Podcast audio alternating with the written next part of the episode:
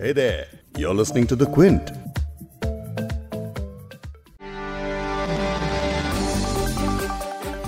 दिल्ली में कोरोना एक बार फिर से शिकंजा कसता जा रहा है वैसे तो अब तक महाराष्ट्र में सबसे ज़्यादा संक्रमण के मामले रिकॉर्ड हुए हैं लेकिन रोज़ाना नए केसेस दिल्ली में सबसे ज़्यादा दर्ज किए जा रहे हैं दिल्ली में रोज़ाना सात हज़ार के करीब नए केसेस आ रहे हैं और दिल्ली में कुल केस पाँच लाख का आंकड़ा पार कर चुके हैं। हालात इतने खराब हो चुके हैं कि 16 नवंबर को होम मिनिस्ट्री की तरफ़ से बताया गया कि सीएपीएफ यानी सेंट्रल आर्म्ड पुलिस फोर्सेस अपनी तकरीबन 300 डॉक्टर्स और पैरामेडिक्स का स्टाफ दिल्ली भेजने वाली है। साफ़ है, एक बार फिर दिल्ली में स्थिति वाकई गंभीर है, लेकिन ये नौबत कैसे आई? कहाँ कमी रह गई और प्रशासन क्या फिर से लॉकडाउन लगा सकता है? इन सभी मुद्दों पर आज इस पॉडकास्ट में बात करेंगे। क्विंट हिंदी पर आप सुन रहे हैं बिग स्टोरी हिंदी मैं हूँ फबीहा सैयद। पॉडकास्ट में आगे सुनिए देश के जाने माने वायरोलॉजिस्ट डॉक्टर शाहिद जमील को। देखिए लॉकडाउन तो मैं नहीं कहूँगा कि पूरे शहर का होना चाहिए। हाँ क्लस्टर स्पेसिफिक और मोहल्ला स्पेसिफिक और maybe region specific lockdown जो है उसकी अब ज़रूरत है। और सुनिए अनिंद्य चक्रवर्ती को भी जो एक कमेंटेटर हैं और NDTV India and India profit के सीनियर मैनेजिंग एडिटर रह चुके हैं। अगर लॉकडाउन ही एकमात्र उपाय है तो आप देखिए कि सरकार के सामने और कोई चारा नहीं रहेगा। लेकिन पहले एक नज़र कुछ आंकड़ों पर। द वायर में छपे एक आर्टिकल में बताया गया है कि दिल्ली में कोरोना की तीसरी लहर आ चुकी है और इसके पीछे जिम्मेदार हैं लॉकडाउन फटीग यानी लॉकडाउन या घर पर बैठने से लोग उकता गए हैं, इसीलिए अब बाहर निकलना उन्होंने शुरू कर दिया है। और ये बात तो हम सभी कह सकते हैं कि बाज़ार जब भी जाते हैं, घर का सौदा ही लेने सही, लेकिन बाहर निकलते हैं तो कितने सारे ऐसे लोग हैं जिनके चेहरे पर हमें मास्क नहीं मिलता। अगर मास्क वो पहने होते भी हैं तो इस तरह से कि नाक खुली होती है, मुँह खुला होता है कई तो ऐसे भी दिख जाते हैं जिनका मास्क उनके कानों पर ही लटकता रहता है। पिछले दिनों तो और भी एहतियात और सोशल डिस्टेंसिंग के चिथड़े उड़ते हुए दिखे हैं जब त्योहार के मौके पर लोग बाजारों में खचाखच भरे मिले। न्यूज़ में सोशल मीडिया में जो तस्वीरें आपने देखी, उनमें कई मार्केट्स में तो आपको याद होगा इस तरह की भीड़ दिखती थी कि देख के लगता था कि शायद पैर रखने की जगह नहीं होगी। ये तो हो गई एहतियात के स्तर पर बात। अब हॉस्पिटल्स की भी बात कर लेते हैं। हॉस्पिटल्स में आईसीयू बेड्स भरे हुए हैं। और सबसे परेशान करने वाली बात है कि मरने वालों की संख्या रोज़ाना 70 से 80 के करीब रहती है, लेकिन ये आंकड़ा 12 नवंबर को 107 तक चला गया। यानी एक दिन में 107 लोग कोरोना से मरे हैं। महामारी के दौर में दिल्ली का ये अब तक का सबसे बड़ा डेथ काउंट है। दिल्ली में कोरोना के बढ़ते मामलों के बीच छठ पर्व मनाने को लेकर गहमा गहमी भी चल रही है। बीजेपी, कांग्रेस और आम आदमी पार्टी के बीच तू तू मैं मैं। और अब दिल्ली के सीएम केजरीवाल ने छठ सार्वजनिक जगह नहीं मनाने का आदेश दिया है। उन्होंने आज प्रेस कॉन्फ्रेंस कर कहा कि कोरोना से बचने के लिए लोग पब्लिक स्पेसेस पर छठ ना मनाएँ। पिछले कुछ दिन से इसी बात पे आरोप प्रत्यारोप चल रहे हैं छठ पूजा को लेके। हम भी छठ पूजा करते हैं, सब लोग छठ पूजा करते हैं। खास तौर से हमारे पूर्वांचली जो बहन भाई हैं, उनकी बहुत ज़्यादा श्रद्धा है छठ पूजा पे। हम चाहते हैं कि हमारे बहन भाई छठ पूजा बहुत अच्छे से मनाएँ। आप मुझे अपना बेटा मानते हैं, आप मुझे अपना भाई मानते हैं, मैं आपके परिवार का हिस्सा हूँ। मैं तो चाहता हूँ कि मेरे परिवार के दिल्ली के दो करोड़ लोग खूब खुश खुशी खुशी छठ पूजा मनाएँ। लेकिन आप सोच के देखो कि अगर हम बाहर किसी तालाब के अंदर 200 लोग एक साथ उतरेंगे और उसमें अगर एक को भी कोरोना हुआ, और हो सकता है, कोरोना कईयों को होता है पता भी नहीं होता। अगर एक को भी कोरोना हुआ और अगर हम 200 लोग उस तालाब में उतरे तो सबको कोरोना हो जाएगा 100 परसेंट। ये सारे एक्सपर्ट्स का कहना है कि उस पानी के ज़रिए, जिस बंदे को कोरोना होगा, वो पानी में उतरेगा और वो पानी कोरोना का हो जाएगा, उससे, उसका वायरस उस पानी में चला जाएगा और उस पानी से बाकी सबको हो जाएगा। सौ परसेंट सबको, आप सोच सकते हो कि कितने बड़े स्तर के ऊपर कोरोना फैल सकता है। तो छठ पूजा करने की मनाही नहीं है। केवल और केवल इतनी मनाही है कि किसी भी पब्लिक पॉन्ड पे, किसी भी पब्लिक तालाब पे, किसी भी पब्लिक किसी वाटर बॉडी के अंदर हम उतर के एक साथ छठ पूजा नहीं मना सकते। अपने अपने घर में मनाते हैं ना इस बार छठ पूजा। अपने अपने बात तो दिल से भक्ति करने की है। अपने अपने घर पे मनाएँगे अब सवाल यह है कि अब जब दिल्ली में कोरोना वायरस के मामलों में सबसे ज़्यादा बढ़ोतरी दिख रही है तो क्या ऐसे में लॉकडाउन हम अफोर्ड कर सकते हैं? अगर नहीं तो इन बढ़ते हुए आंकड़ों को नीचे लाने के लिए हमें क्या करना होगा? इसके बारे में बात करते हैं इंटरनेशनली अक्लेम्ड देश के जाने माने वायरोलॉजिस्ट डॉक्टर शाहिद जमील से आप अशोका यूनिवर्सिटी में त्रिवेदी स्कूल ऑफ़ बायोसाइंसेस के डायरेक्टर भी हैं। देखिए लॉकडाउन तो मैं नहीं कहूँगा कि पूरे शहर का होना चाहिए। हाँ क्लस्टर स्पेसिफिक और मोहल्ला स्पेसिफिक और maybe region specific lockdown जो है उसकी अब ज़रूरत है। और हर बार जब इन्फेक्शन ऊपर जाए तो हम लॉकडाउन नहीं कर सकते। हमें ये मैसेज बिल्कुल साफ़ तौर पे लोगों को देना होगा कि अगर इसी तरह से हालात रहे तो हालात और बिगड़ेंगे। लोगों को अगर ज़रूरत नहीं है तो घरों में रहें बाहर ना निकलें। और अगर निकलते हैं ज़रूरी है निकलना तो मास्क पहने डिस्टेंस बना के रखें। हम्म। इसकी बहुत ज़रूरत है और इसका एक बहुत ही साफ़ मैसेज जाने की ज़रूरत है। उसके अलावा गवर्नमेंट का फोकस इस वक्त पूरा अस्पतालों की तरफ़ होना चाहिए इसलिए कि अस्पताल बिल्कुल भर चुके हैं। बेड नहीं मिलता है। बेड मिलता है तो ऑक्सीजन नहीं मिलती है। ऑक्सीजन मिलती है तो वेंटिलेटर नहीं मिलता है। आ, इस वक्त हालात दिल्ली के बहुत खराब है और ये बात बहुत सीधे तरीके से लोगों को समझ लेनी चाहिए। हम्म। सर लेकिन बाकी राज्यों की तरफ़ अगर हम देखें तो उनमें नए मामले ज़्यादा नहीं मिल रहे हैं। दिल्ली में क्यों बढ़ते जा रहे हैं? आपकी नज़र में इसका क्या कारण हो सकता है? मेरी नज़र में इसके कई कारण हैं और मुझे लगता है कि वो सब एक वक्त में एक जगह एक साथ आ गए हैं। हम्म।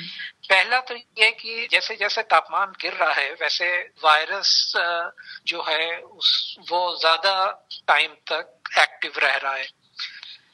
दूसरा जो दिल्ली का इस वक्त दिवाली के आसपास दिवाली से थोड़ा पहले दशहरा दिवाली के बीच में और अब जो पोल्यूशन का लेवल है उससे दो चीज़ें होती हैं एक तो जो पार्टिकुलेट मैटर है जो पीएम 2.5 या पीएम 10 जिसको हम कहते हैं हम्म। उससे वायरस का सर्वाइवल बढ़ जाता है। दूसरी बात ये कि जो पोल्यूशन है, वो हमारे थ्रोट को, हमारे हमारे गले को, हमारी नाक की जो कैविटी है, उसको, हमारे लंग्स को अफेक्ट करता है, जिससे वायरस को इन जगहों पे इन्फेक्शन करने में आसानी होती है। और दिल्ली में बहरहाल आबादी ज़्यादा है पॉपुलेशन डेंसिटी ज़्यादा है और जिस तरह से हमने पिछले दिनों में देखा है मार्केट्स में लोग गए हैं बहुत ज़्यादा तादाद में फ़िज़िकल हम्म। डिस्टेंस नहीं बना के रखा है मास्क नहीं पहनते लोग अगर पहनते भी हैं तो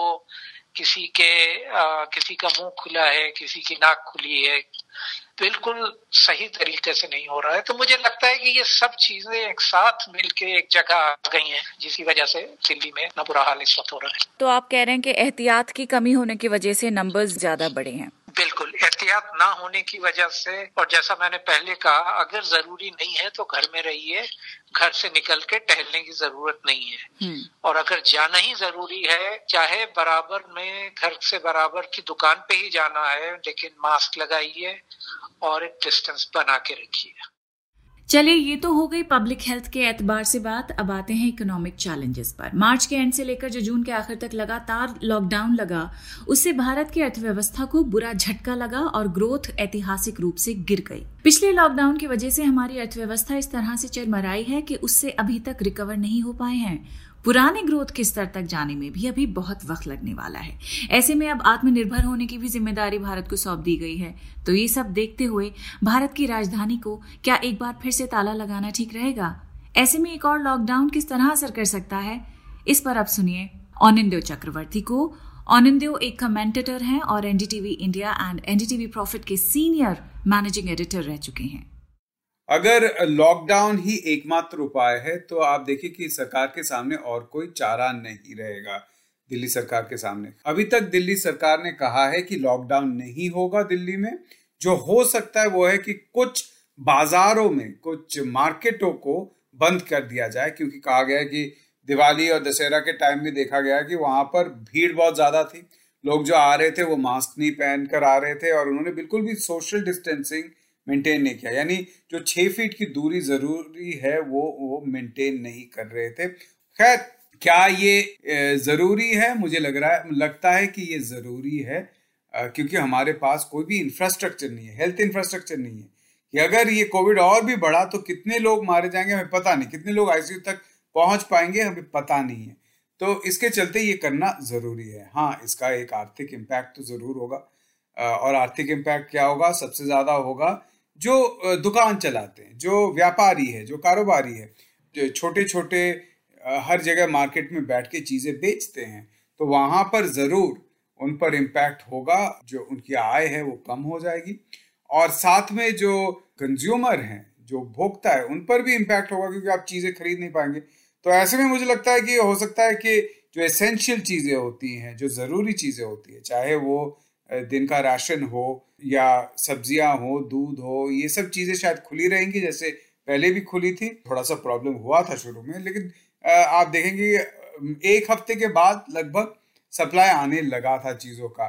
साथ में दवाई की दुकानें जो हैं, वो खुली रहेंगी शायद, क्योंकि पहले भी खुली थी। एसेंशियल सर्विसेज़ मेंटेन होगा। और साथ में ये भी कहा गया कि सारे मार्केट नहीं कुछ कुछ मार्केट जहाँ पे भीड़ ज़्यादा है उनको बंद किया जा सकता है कुछ दिनों के लिए। खैर, आप देखिए कि अगर आपका फ्रिज चल नहीं रहा है तो आपको अभी अभी खरीदना है तो आपको किसी दूसरे मार्केट में जाना पड़ेगा। क्योंकि यही वाले मार्केट होते हैं जहाँ पे भीड़ ज़्यादा होते हैं। कपड़े बेचे जाते हैं, किताबों के दुकान होते हैं, फ्रिज, टीवी वगैरह का दुकान होता है, मिठाई का दुकान होता है, ऐसे मार्केट में ज़्यादा भीड़ होती है। तो इन मार्केट को भी अगर कुछ रेस्ट्रिक्शन लगाए जाए, पाबंदियाँ लगाए जाए तो आपको दूसरे मार्केट में जाना पड़ेगा या आपको कुछ दिनों के लिए रुकना पड़ेगा? कोई नया शर्ट खरीदने से पहले रुकना पड़ेगा तो ये थोड़ा सा आपको मान के चलना पड़ेगा, क्योंकि दिल्ली में इस वक्त उसके सिवाय और कोई उपाय नहीं है। लेकिन हाँ अगर ऐसा किया जाए तो जिन जगह पे मार्केट बंद किया जा रहा है, वहाँ पे दिल्ली सरकार को इंश्योर करना पड़ेगा कि लोगों को रोज़मर्रा की ज़िंदगी चलाने के लिए जिन चीज़ों की ज़रूरत होती है उन चीज़ों को उन मार्केट जगहों तक पहुँचाया जाए, उन कॉलोनियों तक पहुँचाया जाए। और साथ में अगर किसी को किसी और चीज़ की ज़्यादा ज़रूरत है तो वहाँ पर भी उनको एक्सेस दिया जाए कि आप इस लाइन पर, इस नंबर पर फ़ोन कीजिए। आपका अगर हो सकता है आपके पानी की टंकी फट गई है और आपका पानी गिर रहा है और आपका जो मार्केट है जहाँ से आप टंकी खरीदते हैं वो बंद है। तो आपको सप्लाई अरेंज करने के लिए दिल्ली सरकार का कोई हेल्प करेगा, मदद करेगा, ये सब चीज़ें आपको पहले तय करके पेज लोगों तक पहुंचाना पड़ेगा, तभी आप ये कर सकते हैं। नहीं तो वही हाल होगा जो लॉकडाउन में हमने पहले भी देखा था। एक चीज़ होती है पैंडेमिक फटीग यानी महामारी की एहतियात मानते मानते थक जाना, और दूसरी है पैंडेमिक डिनाइल यानी महामारी के होने ही को ना मानना। इन दोनों ही फैक्टर्स को भारत की बिगड़ती हुई कोरोना स्टोरी के लिए जिम्मेदार ठहराया जा रहा है। फटीक से यानी थकान से फिर भी रिकवर किया जा सकता है। डिनाइल का क्या करेंगे? वैक्सीन या कोई दवा अभी तुरंत उपलब्ध नहीं है। ऐसे में हमें ना तो महामारी के एहतियातों में कोई भी ढील देनी चाहिए। और महामारी के होने को नकारना हम कैसे अफोर्ड कर सकते हैं? तो ये फैसला भी आत्मनिर्भर होकर आप ही को लेना पड़ेगा। इस पॉडकास्ट के एडिटर हैं संतोष कुमार और इसे प्रोड्यूस किया है फबीहा सैयद ने। अगर आपको बिग स्टोरी हिंदी सुनना पसंद है तो क्विंट हिंदी की वेबसाइट पर लॉग ऑन कीजिए और हमारे पॉडकास्ट सेक्शन का मज़ा लीजिए।